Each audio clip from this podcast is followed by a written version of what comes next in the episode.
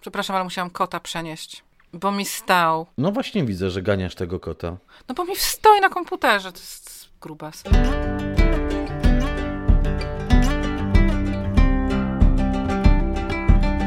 Naturalnie o ogrodach, odcinek 33.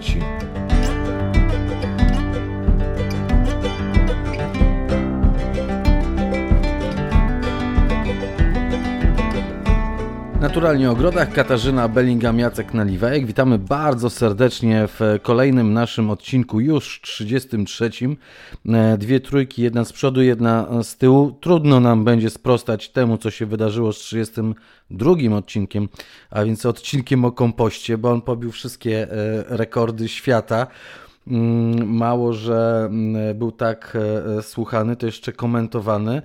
E, I Iwona, nasza e, ukochana producentka, producentka powiedziała mi dzisiaj e, wieczorem przed nagraniem, że już wskoczył na drugi z najbardziej słuchanych odcinków naszych podcastów, a zaledwie tydzień minął, tak, od jego publikacji. Mm, Pierwszy jest o jak tworzenie o rabatach, o rabatach. Tak, o, o, o rabatach warzywnych, tych rabatach podniesionych, ten, który robiliśmy mm, odcinek. Drugi jest kompost. Zobaczymy, jak nam się uda z tym 33, gdzie on wskoczy i czy w ogóle gdzieś e, wskoczy. Liczymy, że tak, bo dziś e, mówić będziemy o szklarni, e, o szklarni w ogrodzie. Czy w ogóle jest ona potrzebna, a ci, którzy się zdecydują, to jaką, jakie musi mieć e, elementy, co powinna mieć taka szklarnia i jak ją e, wykorzystać, żeby przez cały e, rok e, służyła. Ja kiedyś przeczytałem takie e, zdanie e, brytyjskiego ogrodnika, zawsze lubię się odwoływać do tych twoich brytyjskich ogrodników, e, Alana Titmarsha, że szklarnia jest czymś w rodzaju sanktuarium dla ogrodnika. Tak, właśnie tak sobie o tym myślę, że to trzeba powiedzieć na początku, że to jest dokładnie. To jest takie sanktuarium. Ja, wy- wydaje mi się, że ktoś, kto naprawdę uwielbia spędzać czas w ogrodzie, to musi mieć szklarnię. Bo to jest taki domeczek w ogrodzie, ale to nie jest domeczek faktycznie, bo ma szklane, e, prawda, ściany, więc tak naprawdę jest się w ogrodzie, jest się otoczony roślinami. No oczywiście w szklarni też są rośliny.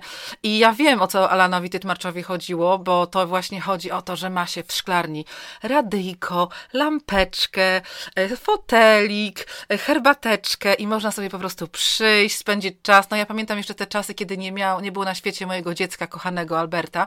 I naprawdę ja wychodziłam do ogrodu i włączałam sobie lampeczkę o dziewiątej wieczorem przy pikowaniu, ponieważ zaczynało się robić już ciemno. I tak jak przy biurku w dawnych czasach studenckich, to teraz przy, e, przy pikowaniu w szklarni z wielką przyjemnością miałam właśnie radyjko, wszystko, swój taki własny świat.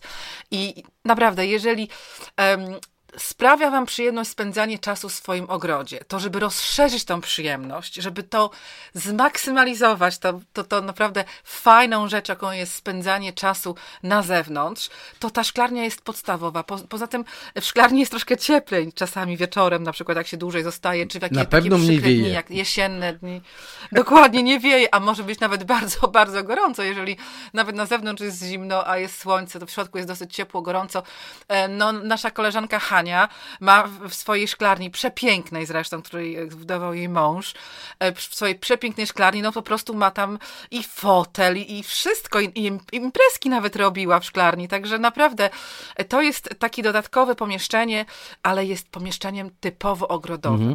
Typowo ogrodowy, y, ty mówisz, jak sobie tak wyobrażam, te fotele, e, te lampeczki, to wszystko o dużej szklarni, e, Katarzyno. O dużej szklarni, takiej już, która ma kilkanaście pewnie metrów e, kwadratowych, gdzie stoły stoją pewnie dookoła ściany, w środku jest miejsce e, do pracy, miejsce do, do sadzenia, ale tak naprawdę te szklarnie, które widzimy w Polsce, te szklarnie, którą ty masz, nie mówię o tym tunelu foliowym, Tak, nie jest o, te, o, tym, o, mhm. tej, o tej szklarni, która stoi w bliskiej okolicy e, domu, o tej szklarni, którą ja mam, to jest Tak. mniej więcej szklarnia, ja wiem, 2 na 2,5 do Półtora 3 na metrów, nie? 2,5, To są tak. tego typu e, Tak. szklarnie.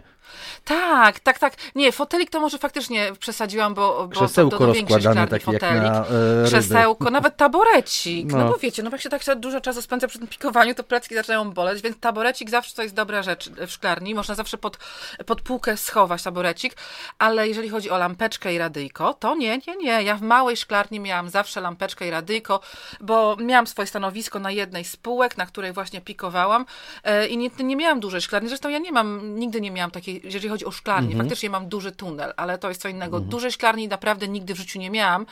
Em, marzy mi się oczywiście duża szklarnia, ale powiem wam szczerze, że e, podczas swojej kariery ogrodniczej u wielu klientów, e, szczególnie tutaj w Wielkiej Brytanii, zbudowałam duże szklarnie, no nie, nie własnoręcznie, ale zorganizowałam duże szklarnie typu wiktoriańskie, przepiękne, e, z podgrzewaną podłogą, z fotelami, z sofami, ale to już nie jest szklarnia użytkowa. To bardziej taka wypoczynkowa, nie? To już, to już jest. To już taka tak, to już jest konserwatorium, jak to się mówi w Anglii. Oranżeria, tak. dokładnie. E, A to jest ciekawostka, może powiem Wam przy okazji ciekawostka, bo akurat tutaj niedaleko, gdzie niedaleko mojego domostwa angielskiego znajduje się bardzo ciekawy ogród, nazywa się Chatsworth. Chatsworth House i Gardens. I tutaj w tym Chatsworth pracował e, Joseph Paxton, który właściwie jest odpowi- odpowiedzialny za najsłynniejsze szklarnie i konserwatoria e, w Anglii. I to właśnie on, dzięki niemu Anglicy mówią na oranżerię konserwatorium, ponieważ on zbudował pierwsze konserwatoria w Chatsworth i po to były, żeby konserwować ciepło. Dlatego tak się nazywa konserwatorium, bo u nas w Polsce konserwatorium to jest zupełnie co innego, prawda? To jest konserwatorium muzyczne, to zupełnie nie ma nic wspólnego z, z ogrodami. Ale tutaj właśnie oryginalnie dlatego się mówi na, na oranżerię po angielsku conservatory, czyli konserwatorium, ponieważ one miały konserwować ciepło. I właśnie pierwszym e, człowiekiem, który na taką większą skalę zaczął budować te i szklarnie, i oranżerie, konserwatoria właśnie był Joseph Paxton, a to było związane z tym, że nowa technologia em, już szkła takiego prasowanego, zupełnie innego niż wcześniej się pojawiła. Dodatkowo, nie wiem czy wiecie, ale w Anglii do, do czasów wiktoriańskich było, był podatek od szyb. Dlatego często się widzi w Anglii na starych domach zamurowane okna, ponieważ im więcej się miało szkła, okna, tym więcej mało, miało się oczywiście pieniążków, no to od nich ściągano podatki na różne, przeróżne sprawy. Także to jest bardzo ciekawe. Tak naprawdę szklarnie weszły w życie ogrodnika tak na dobre dopiero w XIX wieku. Tak, także to tak, tak w, w czasach, w bardzo wczesnym e, czasie panowania królowej Wiktorii, czyli tak powiedzmy do 1850 lat, ym, 1830, 1840. Wcześniej to naprawdę właściwie się nie zdarzało, żeby mieć coś takiego, taki luksus w ogrodzie, nawet No bo szkło było bardzo drogie, przede wszystkim jego wytwarzanie, a, a, a pamiętaj, a, znaczy pamiętaj, pamiętajmy, y, ile to trzeba było takich małych tafli, bo przecież dużych tafli jeszcze wtedy nie Tak. potrafiono e, wytwarzać. Takich małych tafli szklanych, ile trzeba było wykonać, żeby przykryć e, jedną wielką e, e, szklarnię, tak? No, to, to, to, to był majątek, bajońskie e, sumy pocho- pochodziły. Zostawmy te konserwatoria, zajmijmy się greenhouse'ami, tak? Bo to, to jest, to jest Tak. właśnie e, szklarnia. Greenhouse, glasshouse, to ja nie wiem, dla mnie to żadnej różnicy nie ma, ale w Anglii się mówi greenhouse faktycznie i glasshouse na szklarnię. Bo, bo w Polsce normalnie, się po mówi ludzku się szklarnie. mówi szklarnie. E, za, zacznijmy od szklarni, od tego, jaką szklarnię e, kupić albo jaką szklarnię e, zbudować. No takie, takie minimum, które podaliśmy, to jest to, to nasze minimum. Ja niestety mam minimum, czyli takie mniej więcej 1,82 m metry na e, 2,5 e, i, i to jest moim zdaniem minimum i od razu odpowiem na pytanie, jak dużą szklarnię. Jakąkolwiek byście nie kupili szklarnię, po czasie okaże się, że ona jest cały czas za mała. Zawsze ta szklarnia Tak, właśnie chciałam będzie za mała.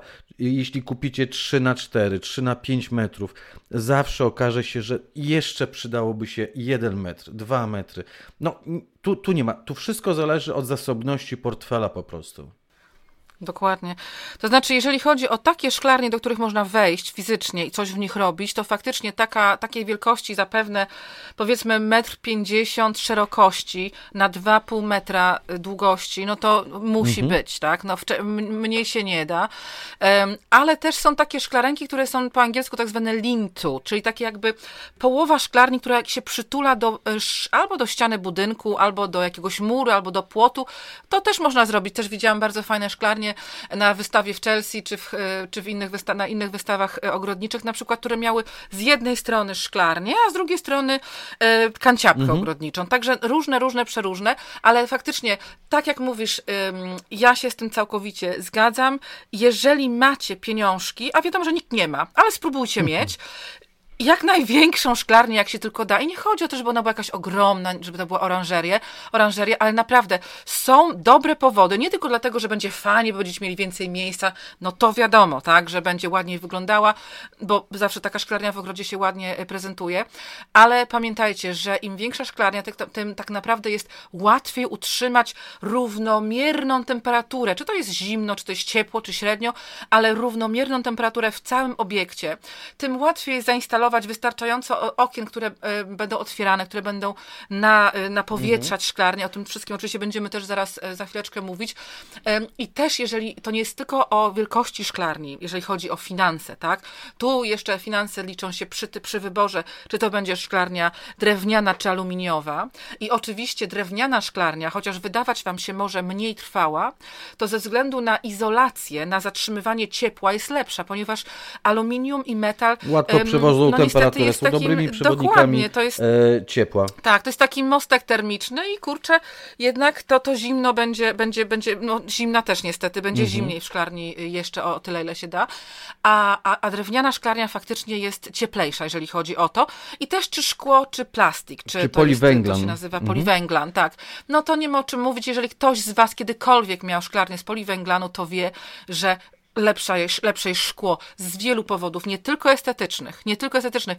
Ja pamiętam, że w pewnym ogrodzie u jednego klienta miałam dwie szklarnie obok siebie. Jedna była właśnie z poliwęglanu, jedna była ze szkła i dostawałam szału, bo te drzwi w szklarni z poliwęglanu były nie rozsuwane, tylko otwierane, normalnie mhm. jak wrota. I one po prostu zawsze latały. Cokolwiek postawiłam, one latały, otwierały się, zamykały. Słuchajcie, poliwęglan jest lżejszy niż szkło i to ma ogromny y, wpływ na stabilność całej konstrukcji.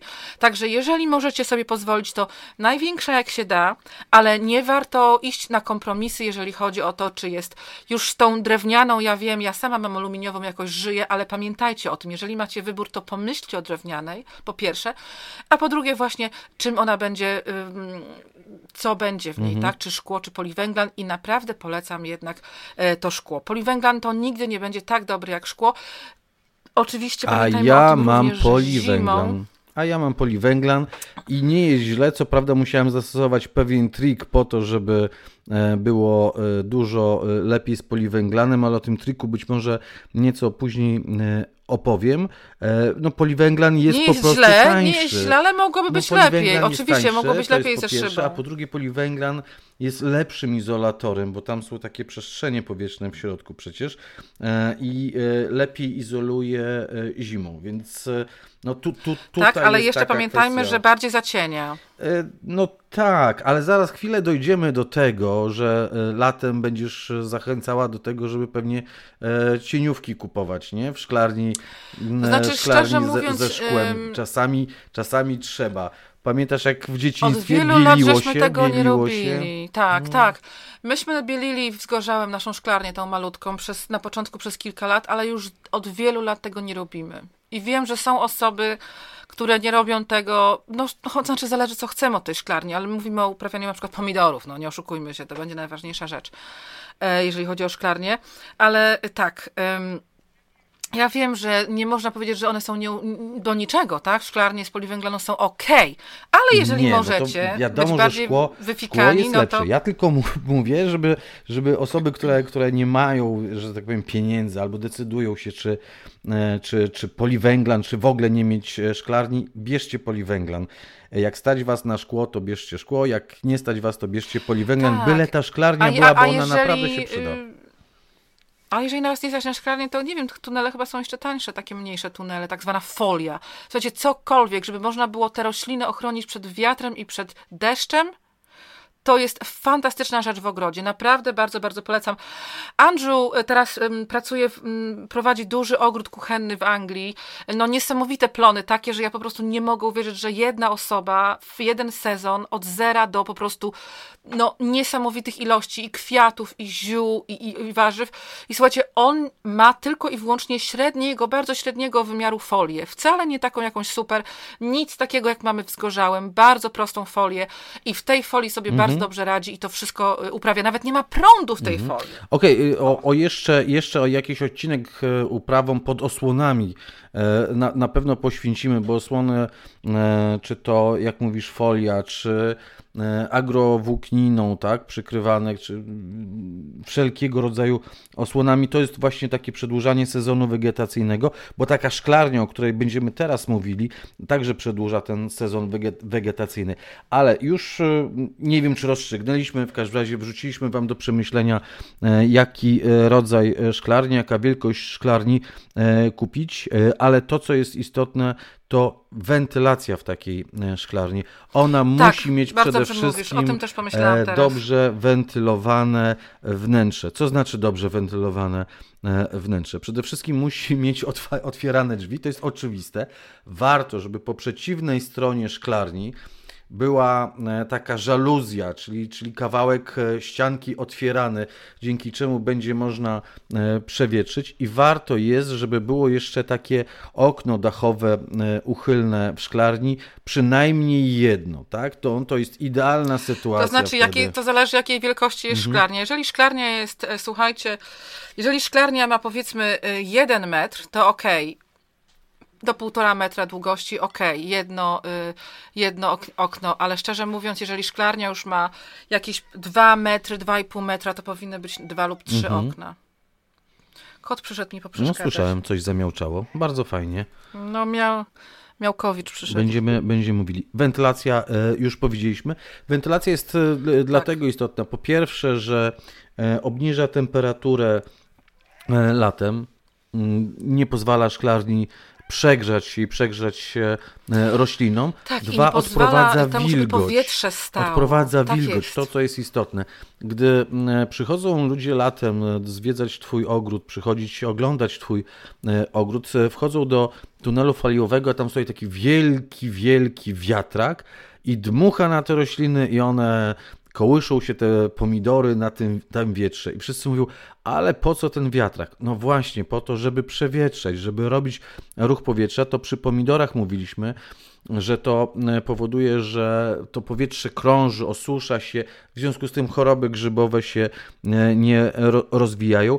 Taką wentylację w szklarni koniecznie musicie mieć, taką naturalną na razie, tak? Wymuszoną jeszcze dojdziemy, ale wentylację naturalną czyli e, drzwi e, żaluzjowe, z tyłu okno e, dachowe otwierane. Tak dobrze by było, żeby i z przodu, i z tyłu można Na było otworzyć czy prawda? okno, czy drzwi. Mhm. Tak, dokładnie. Jeżeli macie kłopot z tym, że nie ma was całymi dniami w domu, bo pracujecie, co jest rzeczą naturalną i nie możecie E, pielęgnować tej szklarni i chodzić wokół niej. Są takie automatyczne otwieracze do tych okien dachowych czy żaluzjowych. One są wypełnione jakimś tam woskiem czy jakimś, jakimś tam, jakąś substancją, która nagrzewając się rozpręża się. Takie hydrauliczne. Roz, tak, tak, hydrauliczne. Rozpręża się e, i e, otwiera to okno. Ja zastosowałem u siebie takie do okna dachowego, uchylnego w swojej szklarni. Bardzo dobrze się sprawdza i, i, i polecam taki mm, otwieracz mm, hydrauliczny, właśnie automatyczny do e, okien e, dachowych. Prócz e, wentylacji konieczne jest też ogrzewanie, a do tego potrzebny jest najlepiej prąd elektryczny. To bardzo pomoże nam przy właśnie, bo jak mamy szklarnię, no to chcemy się w niej pobawić, tak? Czyli wysiewać, pikować, bez tego prądu będzie o wiele ciężej. No bez tego, bez prądu, jeżeli mamy szklarnię tak naprawdę, e, to będziemy musieli się posiłkować parapetami mm -hmm. w domu, mhm. prawda? Bo tylko w domu jest jednak ciepło na wiosnę. A tak to można sobie wstawić, ja nie wiem, wydaje mi się, powiedz mi Jacku, jak u ciebie z tym prądem, z tym użyciem prądu, czy to są takie jakieś straszne wydatki, bo ja u mnie są wydatki ogólnie zawsze straszne, jeżeli chodzi o ogród, bo mam duży ogród i tam pompa działa i w, i, i w tunelu i, i ogrzewanie działa w, w, w, szklarni, ale u ciebie tak na taki, że tak powiem, potrzebę amatorską. To są niewielkie kwoty ty tym bardziej, te... że ja kupiłem e, regulator temperatury. Kupiłem taki grzejnik, o którym mówiłaś, e, grzejnik w Julii, który ma spiralę grzejną i nawiew powietrza. Dzięki temu to powietrze gorące szybko rozprowadza się po tej szklarni. Kupiłem na tym chińskim mm, portalu Alibaba o Ali, na, na AliExpressie. AliExpress. Na AliExpressie kupiłem regulator temperatury, bardzo tani regulator temperatury, specjalnie przeznaczony e, do szklarni, gdzie mogę ustawić tę temperaturę minimalną, jaka jest e, zaprogramowana. To w zależności jakie rośliny uprawiamy, bo jak mam sadzonki pomidora, to ustawiam, e, nie wiem, 10 stopni i jak spada mi poniżej 10 stopni, to włącza się grzejnik. E, gdy osiągnie 12-13 stopni, to e, jest wyłączony, ale ten regulator mój jest o tyle dobry, że on ma także drugie gniazdko, gdzie jak temperatura przekroczy jakąś granicę, to też włącza na przykład jakiś wentylator, więc jak przegrzeje mi się szklarnia, to e, e, mogę e, podłączyć wentylator, już nie grzejnik, a, a sam wentylator. mm, i włączy mi przy przekroczeniu pewnej granicy, więc także dodatkowe takie zabezpieczenie. E, więc... To jest bardzo fajna rzecz właśnie, nagrzewnice, które również są wentylatorem, po prostu bez żadnej temperatury, po prostu kręci się, prawda, taki... Ruch powietrza robi tylko. No taki mhm. wiatrak, mhm. dokładnie. To jest i, i większość grzejników do szklarni właśnie ma taką funkcję, że może po prostu dmuchać zimnym powietrzem, takim normalnym, mielić to powietrze, które jest też w szklarni, mhm. żeby po prostu je zmieszać. Ogrzewanie i, i, i prąd, no to jest rzecz bardzo fajna w szklarni, bardzo zalecana. Nie jest oczywiście konieczne, bo ja pierwszej, pierwszej zimy, gdy nie miałem, gdy przychodziły przymrozki, bo też startowałem przecież nie w styczniu e, z uprawami, nie w lutym z uprawami w szklarni, bo to nie w polskich warunkach. Być może e, w angielskich warunkach jest to możliwe, żeby tam już coś wysiewać i, i, i stawiać. W o, polskich, na okrągło, na no właśnie, w polskich tak. warunkach to raczej już jest taki połowa marca, kiedy zaczynamy myśleć o tym, żeby coś e, w szklarni poszaleć. No niektórzy na początku marca. Przede wszystkim światła musi być e, więcej, żeby coś tam się Dokładnie. E, rozwijało. Więc te regulatory temperatury to potem pilnują nam tej temperatury głównie w nocy przecież. Bo tak jak powiedziałeś, w ciągu dnia, tak. jak słońce zagrzeje, to jest tak ciepło, E, w szklarni. Dlatego warto nawet... tą szklarnię otwierać, tak. E, jak najbardziej. Również e, na początku sezonu, nawet w kwietniu, kiedy wydaje nam się, że jest chłodno, ale w szklarni będzie bardzo gorąco, jak będzie słonecznie. I żeby te siewki nie padły przez to, że po prostu mhm. one są no, przegrzane. Mhm. To jest bardzo ważne. Też warto sobie kupić, możecie sobie na, na, następną rzecz na liście e, zapisać, warto sobie kupić termometr, termometr Minimum, maksimum. temperatur mhm. maksymalnych mhm. i minimalnych, dokładnie. I będzie, naprawdę się zdziwicie, to jest fantastyczna obserwacja. Będziecie wiedzieć, pomimo tego, że nie będziecie w nocy w szklarni, nie będziecie w szklarni podczas dnia, kiedy będziecie w pracy, ale będziecie wiedzieli dokładnie, jak bardzo nagrzewała się szklarnia, bo spokojnie wiosną może się nawet nagrzać do 40 stopni w ciągu dnia, jak jest słonecznie, a jak będzie się Wam ochładzała na noc tak? To jest bardzo, bardzo ciekawa rzecz. I no i myślę, że dla ogrodnika to jest bardzo ważna też rzecz, nie tylko ciekawa, bo jednak on musi mieć jakąś kontrolę nad tym, jaka jest temperatura, bo tak jak ja zawsze mówię, tyle się męczymy, wybieramy te nasiona, wysiewamy te nasiona, pikujemy, a potem nam wszystko polegnie, dlatego, bo czegoś nie przypilnujemy. To jest bardzo ważne, żeby wszystko robić jednak Czegoś nie prze, e, coś przegapimy, czegoś nie dopilnujemy i to może być albo temperatura, albo może być zbyt wysoka wilgotność, bo szklarnia nie wietrzona, tak? Bo nawet zimą trzeba wietrzyć tak. szklarnię, jeśli coś tam przechowujemy w tak. cieplejsze dni, bo inaczej po prostu ta wilgoć to, to są choroby grzybowe i nam e, e, zabije to, co chcemy tak pięknie e, wyhodować, e, wysiewając wiosną, tak? tak? I dlatego, na, dlatego nawet jeżeli wysiewamy, powiedzmy do tacek, mhm. albo robimy um, albo, ro, i, albo robimy um, sadzonki do tacek, i mamy to wstawione do jakiegoś takiego propaga propagatora, rozmnażarki, tak powiedzmy. Czyli do takiej mini szkalarenki z podgrzewaną podłóżką. Dokładnie. Tak, to też koniecznie zawsze, y, my mamy akurat taką, taką przykrywkę, w której są drzwiczki, możemy je uchylić, ale jeżeli nie macie, to zawsze wstawić albo kawałek patyczka, czy coś innego, żeby to było, nie było nigdy całkiem zamknięte. To nie może być całkiem zamknięte. Jedyne sadzonki, które już muszą być całkiem zamknięte w na przykład worku, to są sadzonki powiedzmy, takich dwóch podstaw, podstawowe dwie sadzonki, które muszą być zamknięte, to są sadzonki e, dali i sadzonki ostróżki, ponieważ i dalia i ostróżka mają e, pusto w łodydze. I one naprawdę padną, jeżeli nie mają tak, takiego zdrewnia, wystarczająco zdrewniałe łodygi, także one padną, jeżeli będą nie cały czas zamknięte w worku czy w jakimś takim propagatorze pod e, daszkiem, pod przykrywką, ale cała reszta, jak będzie pod przykrywką, to będzie cierpiała na pewno na choroby grzybowe. Także chociaż troszkę musimy mhm. podnieść. E, I ty pytałeś o koszty e, ogrzewania. Ja także koszty ogrzewania szklarni zmniejszam ocieplając szklarnię e, na zimę. No, w polskich warunkach e, szklarnia chciałbym, żeby była wykorzystywana jak najdłużej jesienią, żeby mógł coś przechowywać także zimą, żeby mógł startować wiosną i nie wydawać zbyt wielu pieniędzy wiosną na ogrzewanie tych siewek. Ja ocieplam jesienią już w listopadzie taką folią bąbelkową o dużym, o dużym bąblu. Ona jest UV, przyklejam taką taśmą Mm, to już taka srebrna taśma, mm, e, magiczna ta srebrna taśma. E, przyklejam po prostu do konstrukcji e, szklarni. Ona ma wysokość, ta moja szklarnia, w tych prostych ściankach mniej więcej półtora metra i potem, potem zaczyna się skośny dach. Ty masz taką samą szklarnię, mniej więcej taką samą wysokość, w związku z tym kupiłem taką folię półtora metrową, bąbelkową i dookoła obłożyłem ściany E, tą e, e, folią bąbelkową. To już mam izolację tak ścian.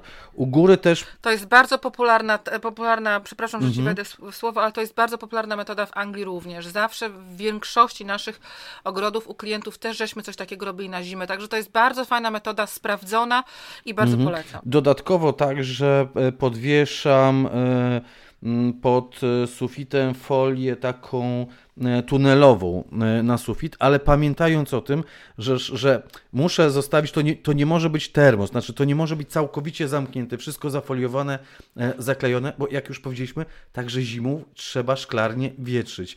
W związku tak. z tym no, zostawiam przestrzenie do wentylacji, do wentylowania, ale to jest taka dodatkowa osłona. Tworzę taką dodatkową poduszkę powierzchnią. Tak, drzwi tak. można otworzyć, ale wiesz, potem przychodzi przychodzi marzec, tak, kiedy jeszcze szklarnia powinna być dobrze ocieplona, no bo przecież w nocy są e, przymrozki, a czasami i, i poważne e, e, mrozy, ale z drugiej strony w ciągu dnia jest tak ciepło, że samo otwarcie drzwi może być za małe. Tak?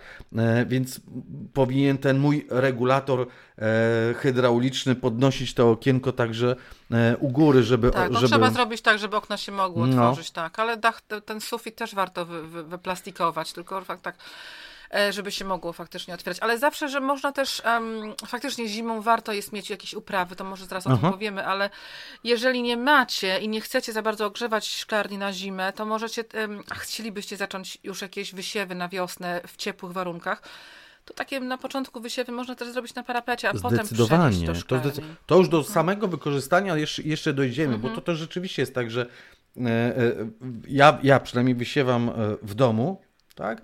I dopiero kiedy one wzejdą, mhm. te e, siewki, to przenoszę je e, do szklarni, no bo po co mam e, marnować energię w szklarni, jeżeli Dokładnie. mogę to wysiać w domu na parapecie, nie ma najmniejszego z tym problemu.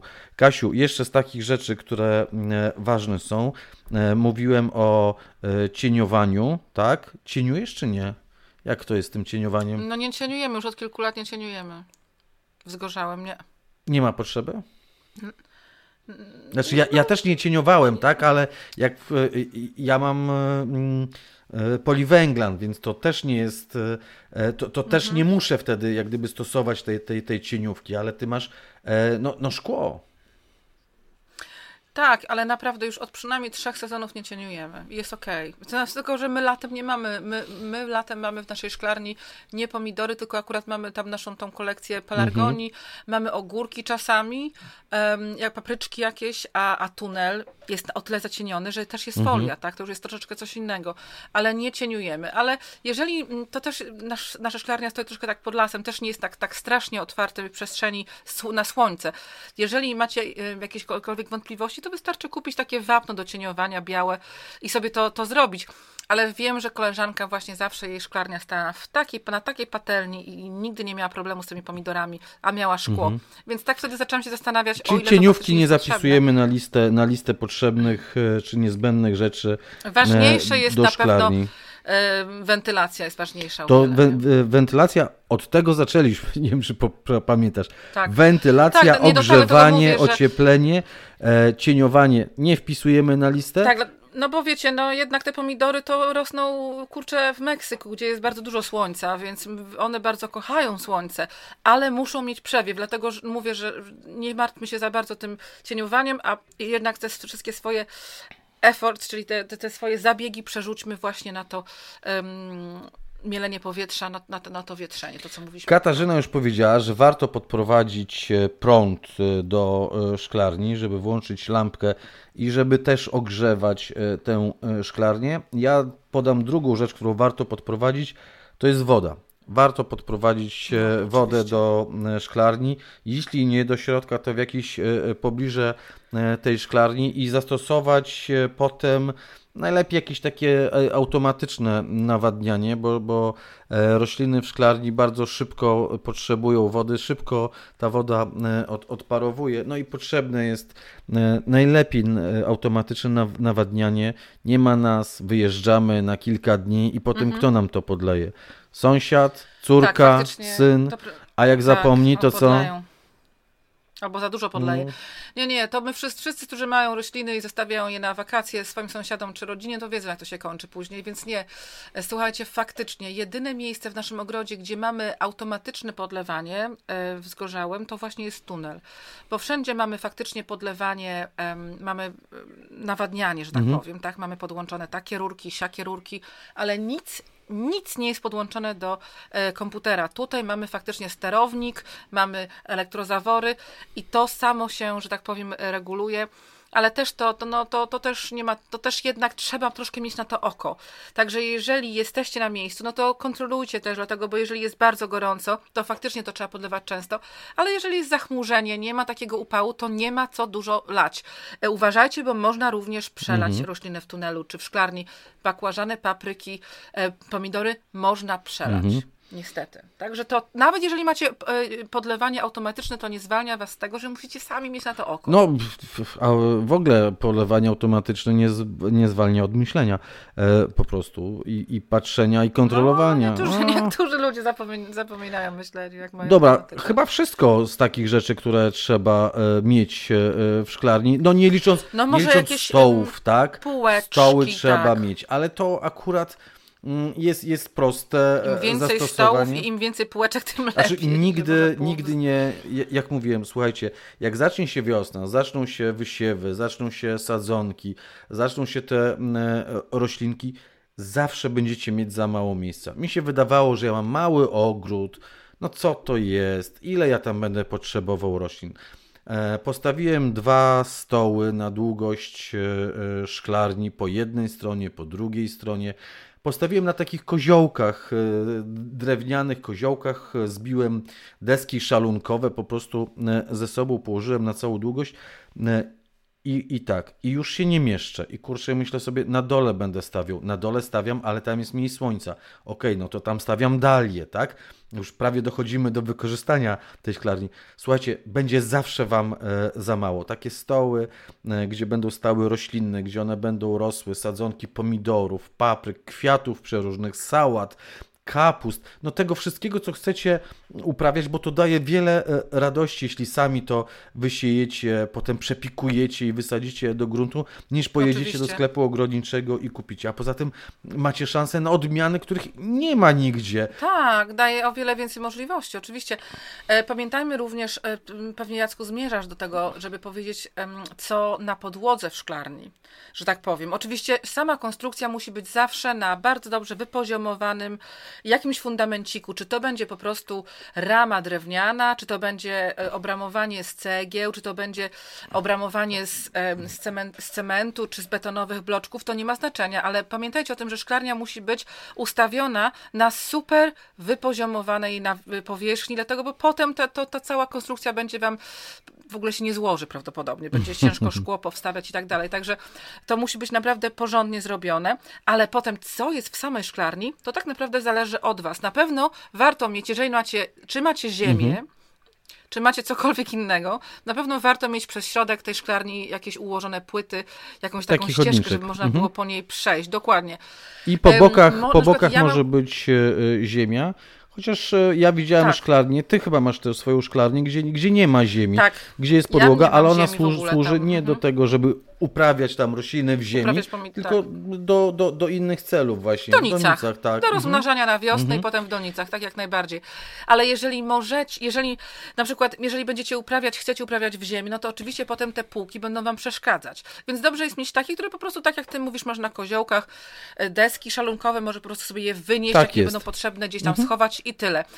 To samo się tyczy na przykład, jeżeli macie cement, czyli wylewkę, czy wszędzie macie y, płyty betonowe i chcecie uprawiać na przykład pomidory albo w donicach, albo w workach, tak, no coś takiego, no to wiadomo, że też trzeba będzie wynieść te, te półki i to nie ma żadnego problemu. To takie rzeczy się robi, to jest normalne, że się wnosi i wynosi. Także to żadnego problemu, możecie sobie na, to postawić na zewnątrz latem, te półki, na tych półkach też coś jeszcze uprawiać, na przykład papryki w donicach czy coś, także wszystko się, wszystko się przydaje.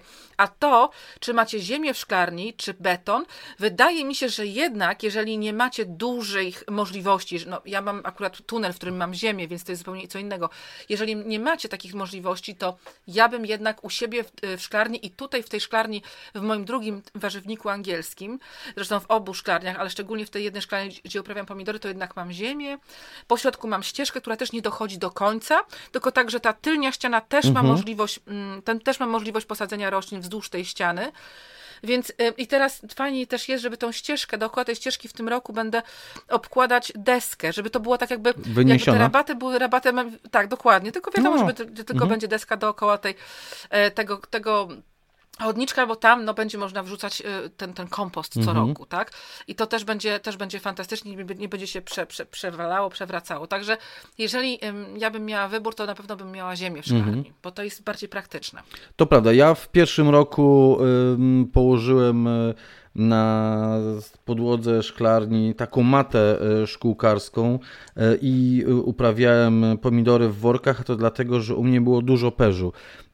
I, i bałem się, że tego perzu nie wygrzebie i on będzie mi co roku wyrastał. W związku z tym pierwszy rok upraw w szklarni poświęciłem uprawom w workach, pomidory, pomidory w workach uprawiałem i dzięki temu nie mam teraz perzu szklarni, za to mam trochę skrzypu, pojawiło mi się i się zastanawiam, co, skąd on się wziął, ale y, jakoś dam sobie z nim e, radę ściukując słomą, on jest tak wątły, że e, naprawdę Ale ty nie, masz nie ogólnie da rady. Mam działce, dużo nie? skrzypu, u mnie jest bardzo dużo skrzypu w okolicy. Przywędrował. W okolicy jest bardzo dużo e, skrzypu. Świetne kąpiele się robi ze skrzypu, bo one e, bardzo mocno wzmacniają skórę i, i, i włosy, bo im jesteśmy starsi, tym e, coraz więcej tego e, krzemu przejmujemy przez skórę, a nie przez przewód pokarmowy, więc nie łykamy, im jesteśmy starsi, im mniej, mniej łykamy tabletek e, z tych z krzemem, a coraz częściej zaczynamy się kąpać. To taka porada ogrodniczo-lekarska e, dziadka Jacka. Bardzo dobrze, a ja wam powiem poradę dzia- dziadka, cioci, babci Kasi taką, że skrzyp jest w tam, w takim miejscu, gdzie też żeśmy na świeżo kopali, coś ziemię wzruszali, on się może obudzić i całkiem możliwe, że właśnie tak wyciszając go, po prostu wyrywając, wykopując, em, nie za bardzo stresując się przy tym, tylko jak zobaczymy przy okazji, to go wyrwiemy, e, możemy go znowu, że tak powiem, Będąc uśpić cierpliwym, zwalczę tak. go tak. wcześniej e, czy później. I dochodzimy do rzeczy już moim zdaniem także e, istotnej, czyli gdzie ustawić szklarnię.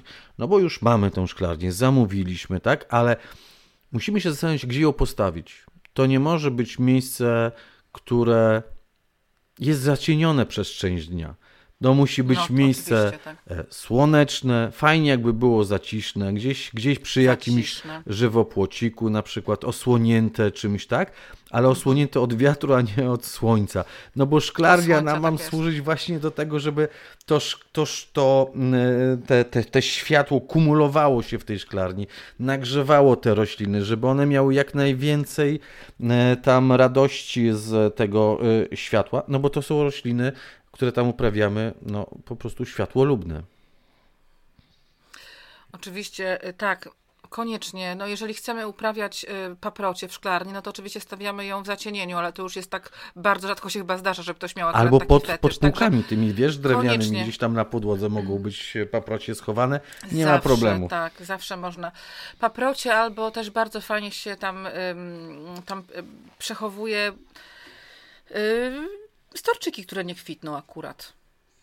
No akurat wtedy dostają, dostają wyproszone z domu, wyproszone z parapetów z, i idą do szklarni, sobie stoją na podłodze. Oczywiście nie zimą, bo zimą one przemarzną, ale jesienią, wiosną, latem, tam można spokojnie doprowadzić je do, do, do, do, jakiegoś kwitnienia, podlewając Mhm. nawozem dla kwiatów y, z potasem, dla, kwiatu, dla roślin kwitną. Mhm. Dobrze, to chyba prawie wszystko, co trzeba wiedzieć e, przed e, kupnem szklarni. Wydaje mi No, się, tak. że powiedzieliśmy. E, Teraz e, oczywiście powiemy, jak wykorzystać e, tę szklarnię, od cyklu życia e, szklarni. Może Kasiu, od jesieni do jesieni, czyli od tego momentu, w którym teraz nagrywamy, od, od e, przełomu października, listopada, aż do kolejnego października, e, listopada, jak dobrze wykorzystać e, szklarnię w polskich warunkach, Panią poproszę, nie w angielskich. Ale a teraz akurat są podobne już te warunki teraz naprawdę, bo ym, tutaj ym, w tym roku na przykład w Anglii jest o wiele zimniej niż w Polsce, jeżeli chodzi o jesień, a jednak w Polsce już nie ma takich bardzo mocnych zim. I mówimy oczywiście o szklarni nieogrzewanej. Nieogrzewany, nie, tak? nie, nie, Tak, że nieogrzewany. Tak.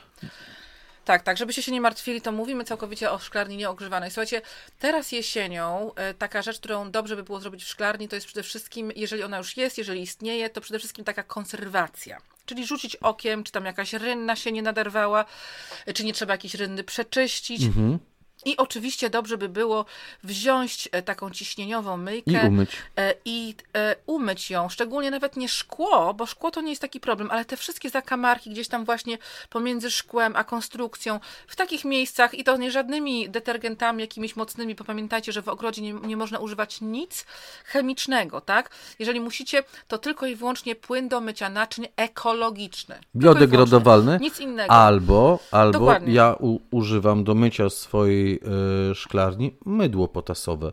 Takie ogrodnicze mydło potasowe, e, jakie, Też jakie się nie wiem, jest, bierze tak. do mycia e, doniczek, takie do, do mycia narzędzi ogrodniczych. Zwykłe, tanie mydło potasowe, tym można znakomicie umyć całą konstrukcję z zewnątrz, z wewnątrz szklarni i potem dobrze spłukać myjką ciśnieniową ostrożnie, ja mam poliwęglan, tak?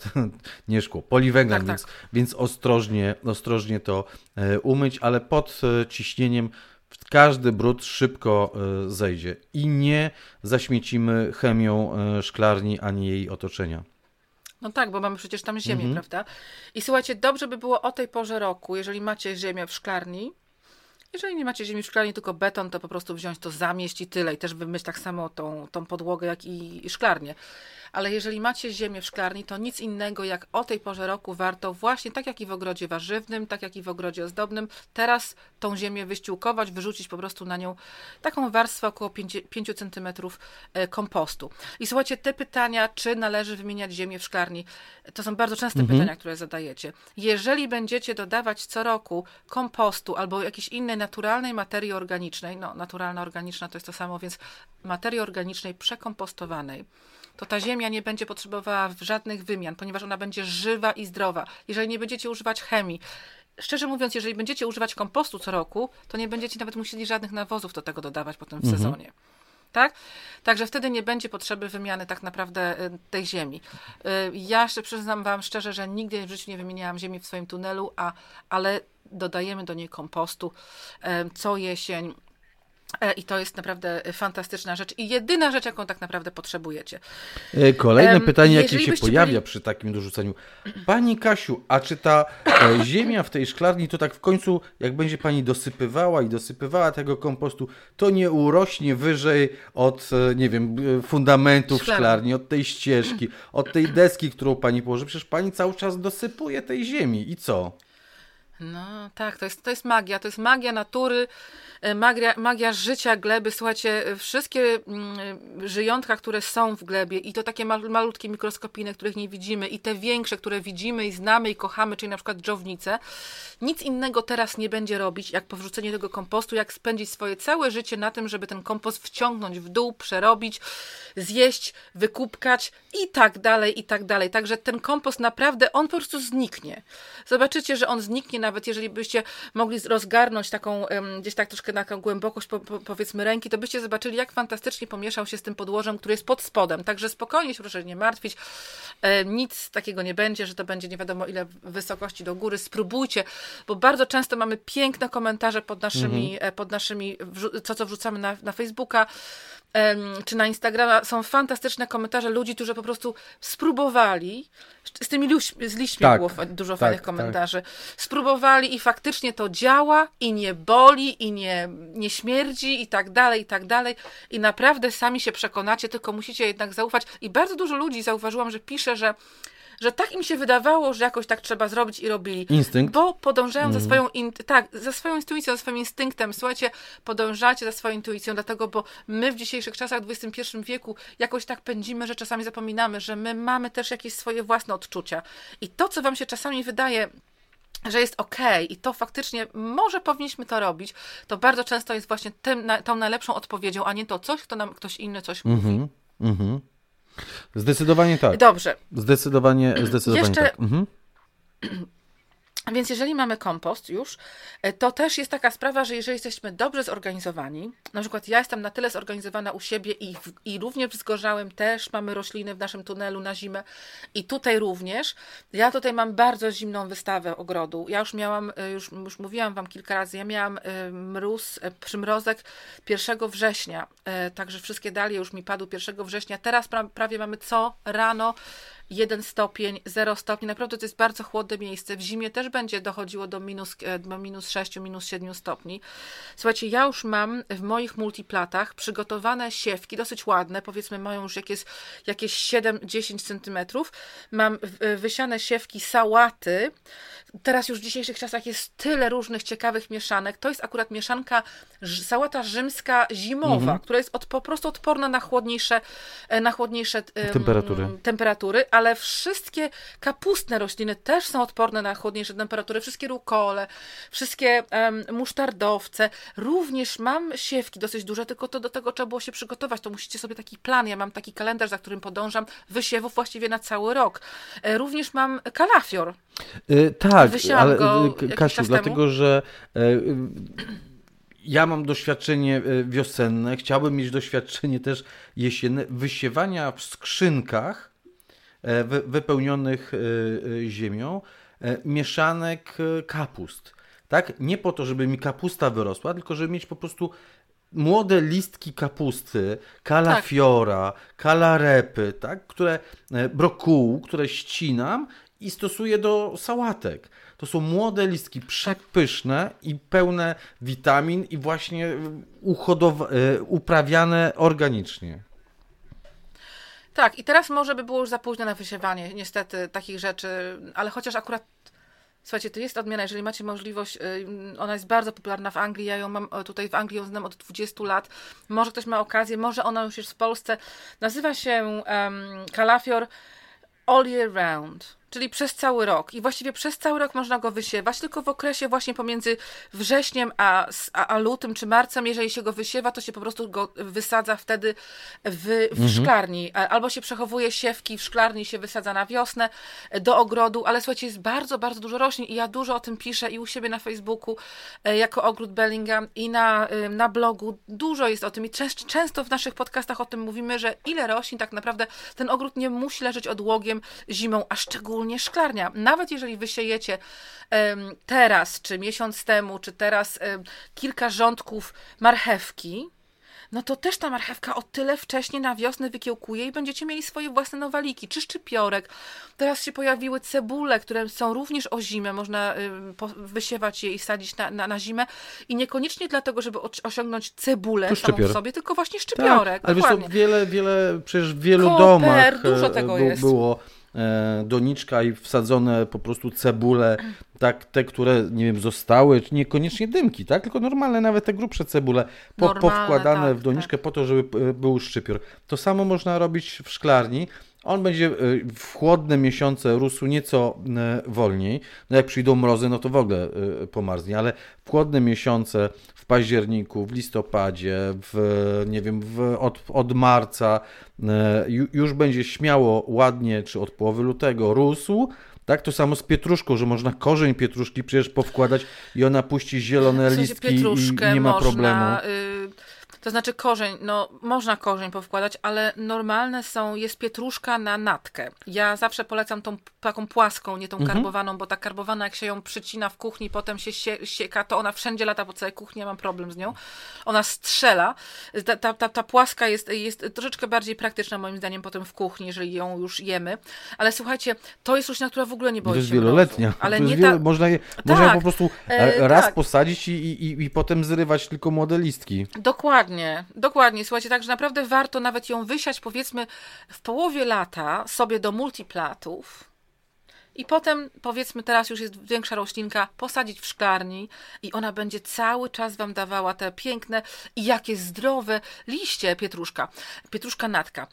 Ale słuchajcie, pamiętajcie również, że te uprawy można też dłużej przetrzymać w ten sposób, że nie dość, że będą one w szklarni, to jeszcze je przykryjemy warstwą białej Tak. agrowłókniny. To zawsze będzie troszkę dłużej, prawda, jakoś tam to, to, to rosło. Także naprawdę można, można kombinować, a zawsze, jeżeli teraz Wam nie wyjdzie, to wyjdzie na wiosnę i o tyle wcześniej wszystko będziecie mieli. Naprawdę warto. Poza tym szklarnie zimą też warto używać w ten sposób, tak jak mówiliśmy w kilku, w wielu, wielu odcinkach. Możemy przechowywać, zadołowywać rośliny, które w ogrodzie akurat mają powiedzmy troszeczkę za zimno. Czy rozmaryn. Ja wiem, że wiele osób pisze, że mają zimo, takie rozmaryny, które przeżywają zimę, ale no u nas akurat no, są różne części Polski. We Wrocławiu fantastycznie, tam na pewno jest inny klimat, u nas jednak nie. No tak jak opowiadaliśmy. Ale jest szansa na to, żeby szałwie, rozmaryn e, przeżył w szklarni, e, Tak, zimę, werbeny i inne. No to, to wymaga zadołowania. E, Ktoś ostatnio pytał, bo napisałem w sprawie żywopłotu, że resztę tych, tych roślinek, tych, tych grabów młodych można zadołować i do wiosny przechodzić. Ktoś, ktoś zadał pytanie, co znaczy zadołować. No, to samo co z roślinami, o których teraz Katarzyna mówi, tak? Zadołować, czyli po prostu ten system korzeniowy zakopać w ziemi. I, i, i tyle, tak? I, I roślina wystaje na Tak. zewnątrz. Tak samo te, te mm, gałązki czy, czy yy, no, rośliny, graby, które stosujemy na żywopłot, po prostu wykopujemy jakiś dołek, rów, wkładamy tam, mm, kładziemy te rośliny i przysypujemy je ziemią, no i one do wiosny przecież spokojnie przetrwają. Ale e, wracając do szklarni, dołujemy w szklarni, często można dołować e, w doniczkach, nie trzeba wyjmować z doniczek, więc dołujemy, Tak jest, dołujemy tak w doniczkach. Chodzi o to, żeby ten system korzeniowy miał lepszą ochronę, bo stojąc w samych doniczkach szybciej zmarznie, a gleba jest jednak dodatkową słoną, dodatkową izolacją. Jak jeszcze przykryjemy to geowłókniną taką, e, która dopuszcza światło, bo mm, rozmaryn potrzebuje e, światła także Mhm, zimą, tak? roślina. E, więc przykryjemy, no to, to jest szansa, że przetrwa. Można też, jeżeli sadzimy e, w doniczkach na wiosnę rośliny cebulowe, czy, czy, czy narcyzy, czy tulipany, czy muskari, czyli szafirki, to też te doniczki możemy zadołować e, w, w szklarni. Również, jeżeli mamy ziemię w szklarni, czy w tunelu, czy pod folią, również często uprawiamy takie ładne, różne wyszukane odmiany, czy wiszących e, truskawek. One są troszkę bardziej, no takie, no, Wrażliwsze. m- mniej odporne, tak, one są mniej odporne na, na zimne temperatury i te doniczki też warto zawsze zadołować na zimę z tymi wiszącymi Tak, tylko nie wiem, czy zwróciliście Państwo uwagę, jest- cały czas mówimy o zadołowaniu, nie mówimy o tym, żeby przechowywać te rośliny e, w donicach e, w szklarni, e, bo przynajmniej tutaj u nas na Pomorzu, e, czy w niektórych częściach Suwalszczyzna, e, tak, czy Białystok, z czego No my się tak. tutaj z Kasią czasami śmiejemy, mm, e, e, ale to już nasz, nasz Tam jest super tam jest zimno. super zimno, Tak. E, to tam po prostu nie przetrwają takie rośliny w samych donicach. Trzeba je dołować. e, No to jest stara metoda dołowania po prostu roślin, e, dodatkowa ochrona e, w postaci ziemi. Tak, kopiecie po prostu rów, wkładacie rośliny jedną koło drugiej, czy w doniczkach, czy nie. Za, zresztą bardzo często też w szkółkach tak się robi, że to, dołuje się rośliny w szkółkach, przy, przykrywa się potem je liśćmi mhm. albo czymś innym, żeby one tą zimę przetrwały, bo w samych doniczkach, chociaż powiem, że coraz częściej te rośliny przetrwa, prze, przeżywają u nas, bo tak jak mówię, są te zimy łagodniejsze. Niemniej jednak, jeżeli macie możliwość, to można na tyle, na, no, na dużo sposobów tą szklarnię zimą wykorzystać. Mhm. I co? Potem przychodzi wiosna i wchodzi wchodzi szaleństwo siania, pikowania, wystawiania. To już mówiliśmy tak, że wystawiania chociażby dali, tak. E, żeby, żeby tak. one podkiełkowały, wyrosły. No tak. Najpierw w marcu na pewno, na początku, od początku, na pewno od początku marca warto już wysiewać rośliny, ponieważ nie wszystkie mają taki sam okres kiełkowania. E, I taki dłuższy okres kiełkowania to są te nasze kochane pomidory, papryki, bakłażany. Również o tym, co zawsze powtarzamy, jedną z tych roślin to jest werbena verbena patagońska, również kleomę, kleomę ciernista, kleomę spinosa po łacinie. To są rośliny, które potrzebują dłuższego okresu kiełkowania, więc warto je wysiać już u siebie na parapecie, w takich nawet mniejszych doniczkach P9, żeby za dużo miejsca nie, nie, nie, brał, nie zabrały. I też warto w marcu już, słuchajcie, zacząć podpędzać um. To też jest ważna sprawa. Ale m, większość roślin, większość kwiatów jednorocznych, jak kosmosy, cynie, nawet groszek pachnący, chociaż groszek pachnący nie boi się mrozu, więc można go wcześniej wysiewać, ale nie ma potrzeby, ponieważ to wszystko bardzo szybko kiełkuje i ja moje kwiaty jednoroczne wysiewam dopiero od 1 kwietnia. Mhm. No bo to na, w zupełności wystarczy. I też dużo warzyw. Także słuchajcie, możecie naprawdę, jeżeli macie ten prąd w szklarni, dopiero wstawić ogrzewanie w szklarni od początku kwietnia, a to będzie oznaczało, że ogrzewacie szklarnię kwiecień i połowy maja, prawda? Także to będzie 6 tygodni. Mhm. I to tylko, i to tylko w, w, ma, w maju, okay. jak spadają e, temperatury poniżej zera albo po, poniżej tych 10 stopni, bo, bo pomidory są wrażliwe, tak w związku z tym trzeba by ustawić tak. te 10 stopni, może 9 stopni, jak już bardzo chcecie zaoszczędzić, żeby nie spadało tak. poniżej, bo po prostu zostaną niezahamowany e, ich rozwój i one przejdą, przechorują tak, no, po, po prostu. No. staną no, i się obrażą. Obrażą się, przechorują i potem, i potem latem nie będą już tak e, ładnie rosły. Tak, Słuchajcie, i żeby tak, na, tak maksymalnie wykorzystać e, przestrzeń w szklarni, to na przykład my robimy to tak, że my też mamy tak jak Jacek, e, tylko że mamy beton mhm. na dole i potem mamy półki. Mhm. I teraz tak, na betonie na dole rozkładamy, e, mamy już tak używamy tych samych części styropianu od wielu, wielu lat, potem przechowujemy w garażu na następny rok. Układamy styropian, dokładnie pod półkami też, żeby zachować to przejście po środku, mhm. żeby ta, to była y, ścieżka. Na tym styropianie, na jednym styropianie rozkładamy właśnie taką matę, która podgrzewa od dołu e, tacki z roślinnością. Na drugim styropianie nie mamy, bo mamy tylko jedną taką mapę, więc matę. E, więc po prostu na, na dole stawiamy tacki ze świeżo wysianymi roślinami, które nie potrzebują światła tak naprawdę naprawdę jeszcze. A potrzebują ale ciepłej potrzebują gleby. Ciepła. Dokładnie. Także one sobie tam sobie kiełkują, a potem jak wykiełkują, to one dostają awans, upgrade, idą Piętro na wyżej. półki. Dokładnie, dlatego, bo na półkach też jest ciepło, ale jest więcej światła.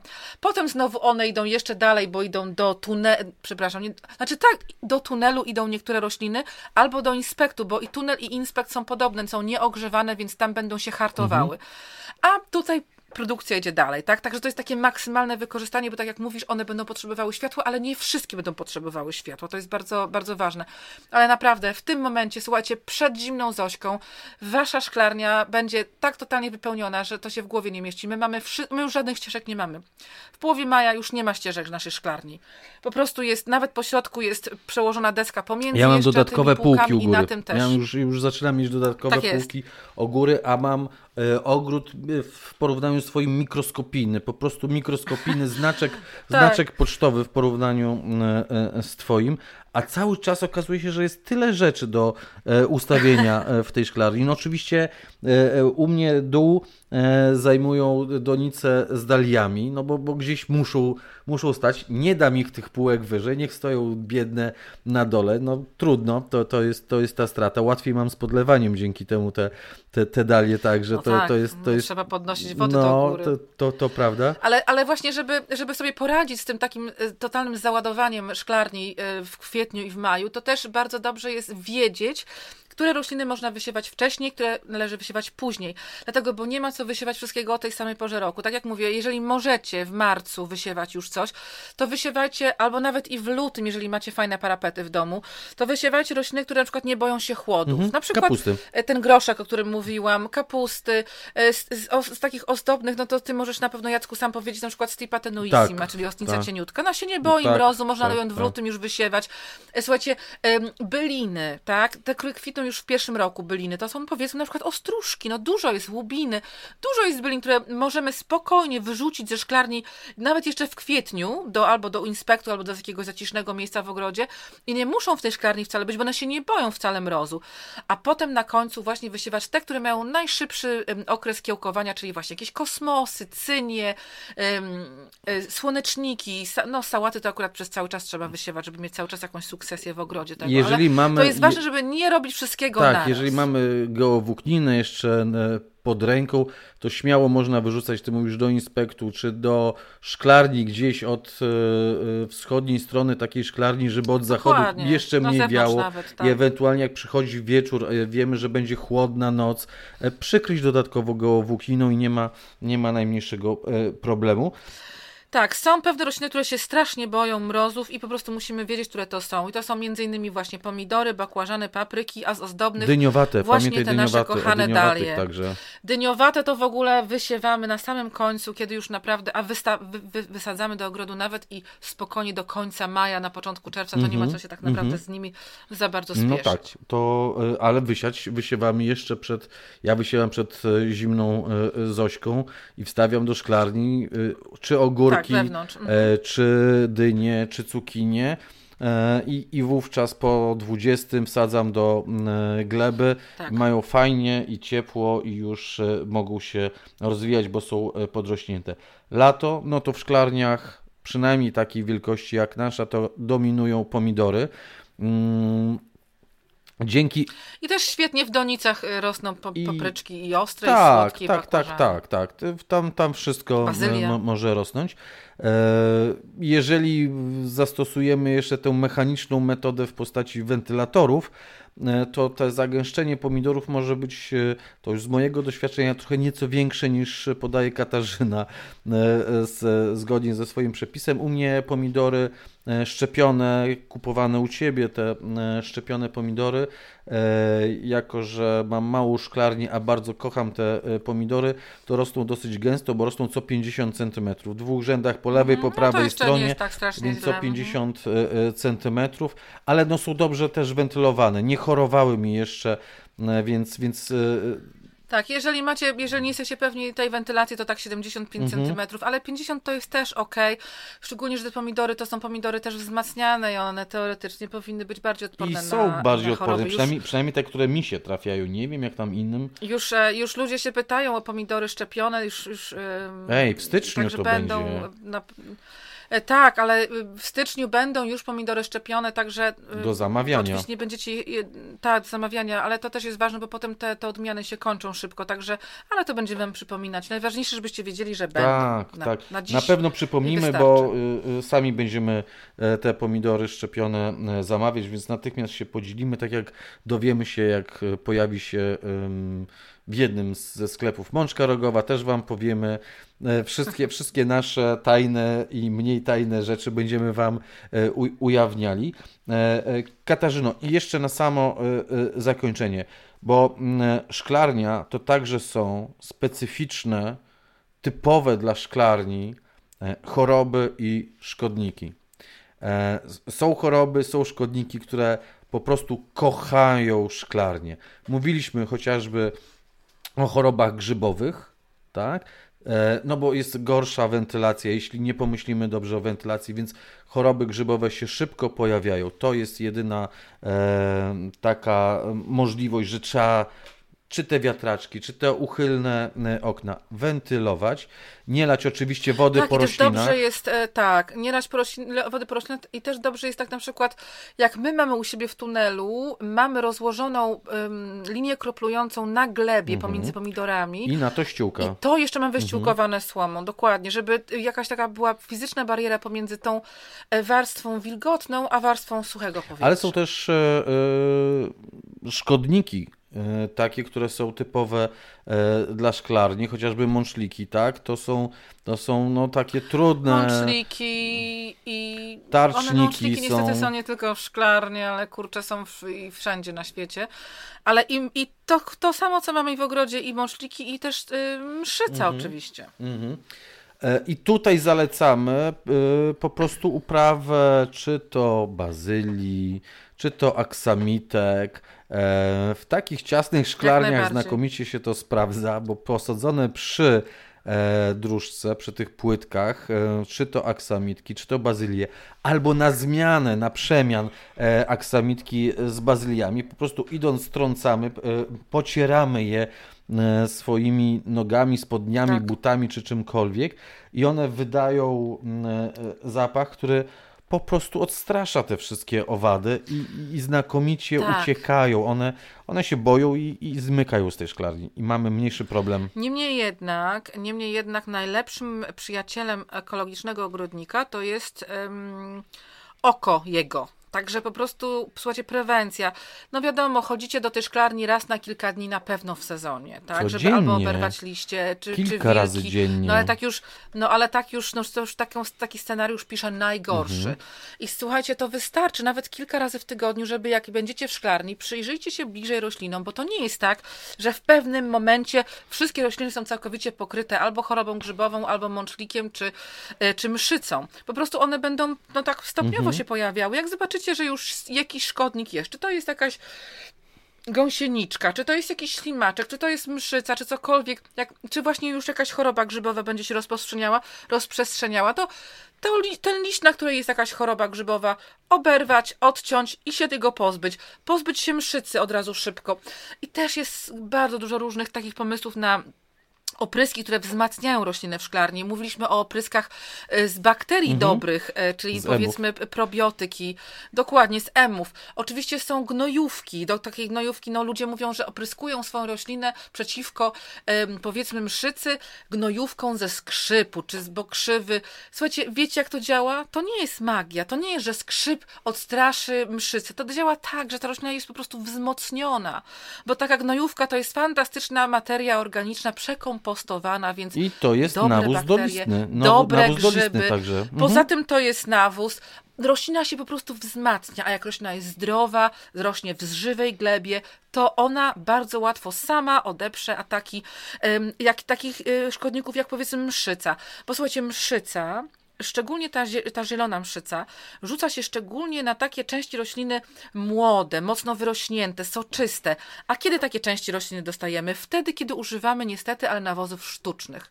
Bo nawozy sztuczne jednak powodują, azotu. że roślina Mm. tak, ma sztuczne przyrosty i takie liściochy, sałatochy wyrastają i potem na to rzuca się mszyca, bo zauważcie, że mszyca nie jest w stanie siedzieć na takich e, mo, mo, mężnych, że tak powiem, pędach. Ona siedzi na delikatnych pędach, bo wtedy łatwo sobie te swoje gęby wpije e, w, w te części delikatnej będzie wy, wysysała z niej soki. Także pamiętajmy o tym, żeby te rośliny były mocne, żeby były zdrowe, żeby nie były herlawe, a to już się zaczyna wiosną. Nie wysiewajmy pomidorów w styczniu. Naprawdę nie ma sensu, bo będą miały po 5 metrów. Wyciągnięte, herlawe, długie, dokładnie. Wiotkie. Tak. Nie, nie, o. Będziemy na pewno o tym mówić y, Wam na wiosnę, co kiedy wysiewać, bo to będzie największym, najważniejszym tematem. Ale słuchajcie, ja też y, z tym bardzo walczę, bo to się chce strasznie coś wysiać na wiosnę. Wysiewajcie sobie kiełki, wysiewajcie sobie n- na, na, nasiona na młode listki, dokładnie, ale jednak poczekajcie z tym, to co na cały sezon ma rosnąć w Waszym ogrodzie, to się potem na tym odbije. I bardzo często też jest tak, że całą tą pierwszą em, sekcje wysianych roślin i tak trzeba wyrzucić na kompost, bo wybujały, są rachityczne, nikomu do niczego nie potrzebne, bo one potrzebują światła. Nawet jeżeli mają ciepło w domu czy w szklarni, no to słuchajcie, no musielibyście im za, zapewnić światło. Sztuczne światło trzeba by doświetlać. Sztuczne światło. Lampy stawiać, no, tak? no to już naprawdę zabawa. nie ma po takiej co? potrzeby, bo one potem wszystkie wyrównują e, swój, swój wyścig do plonowania. E, Jeżeli chcecie używać e, nawozów sztucznych, jeżeli chcecie używać chemii, to nie kupujcie szklarni, to kupujcie sobie na rynku e, owoce. To taka, taka fi- To nie kupujcie sobie w to, ogóle to taka fil- fil- dokładnie. filozofia, filozofia No em, tak, no, bez sensu twórców em, podcastu Naturalnie o ogrodach, czyli Katarzyny Bellingham i Nie no, logiczne to jeżeli, jeżeli macie zamiar używać nawozy sztuczne czy chemię w ogrodzie, no to wo, po co się w ogóle chrzanić z tymi roślinami? To wtedy fa- faktycznie trzeba iść do marketu i sobie kupić, prawda? To, to wtedy na to samo Mhm. wyjdzie. E, Szklarnia to jest miejsce, w którym będziecie uprawiać pomidory, będziecie uprawiać papryki, będziecie uprawiać bakłażany, będziecie uprawiać rośliny, które potem będziecie sadzić w warzywniku, e, czy na, Na rabatach, na rabatach siewki, ozdobnych. E, To jest szansa na to, że będziecie mieć e, rośliny, których nie mają inni. Takie rośliny, których nie można kupić albo są bardzo drogie. E, A w przypadku warzyw, na przykład, których, których nie można prawda? kupić Tak. nawet e, mm, e, często, bo w sklepach ogrodniczych są sprzedawane takie typowe, e, często odmiany, nie wiem, sałaty, kapusty, jarmużu czy czego, czegokolwiek, a nasiona można tanio sprowadzić, czy to z polskich e, sklepów wysyłkowych, tak? W Każdy, każda porządny, każdy porządna twórca e, nasion ma swój sklep e, wysyłkowy. Czy sprowadzić je z zagranicy, z e, Anglii, czy z jakiegokolwiek innego kraju i mieć swoje nasiona, mieć potem swoje rośliny, odmiany niepowtarzalne warzyw, odmiany niepowtarzalne kwiatów. E, I może gdzieś w okolicach, e, Kasiu, e, lutego, marca, ty zawsze ogłaszasz taką akcję wymiany na, nasionek. Może, może też Tak byśmy naprawdę to patronowali teoretycznie tym już na jesień, tak. a, akcją e, wymiany nasionek, żeby, żeby społeczność, czy to na Ogrodowej, czy twojego bloga, czy naszego podcastu, po prostu miała okazję do tego, żeby coś fajnego e, sobie tak, zbierajcie sprezentować. nasiona. O nasionach już mówiliśmy, że jak, jak zbierać. Ale teraz, zbierajcie. teraz będziemy się e, e, wymieniali nasionami. Katarzyna Bellingham, Jacek Naliwajek, dziękujemy bardzo. Miało być krótko, wyszło jak zwykle. Jestem załamany, nie udało mi się krócej. Nie jest pięknie, ale szklarnia to jest bardzo ważny temat. Także szklarnie to jest e, przyjaciel ogrodnika. Pozdrawiamy. Do usłyszenia.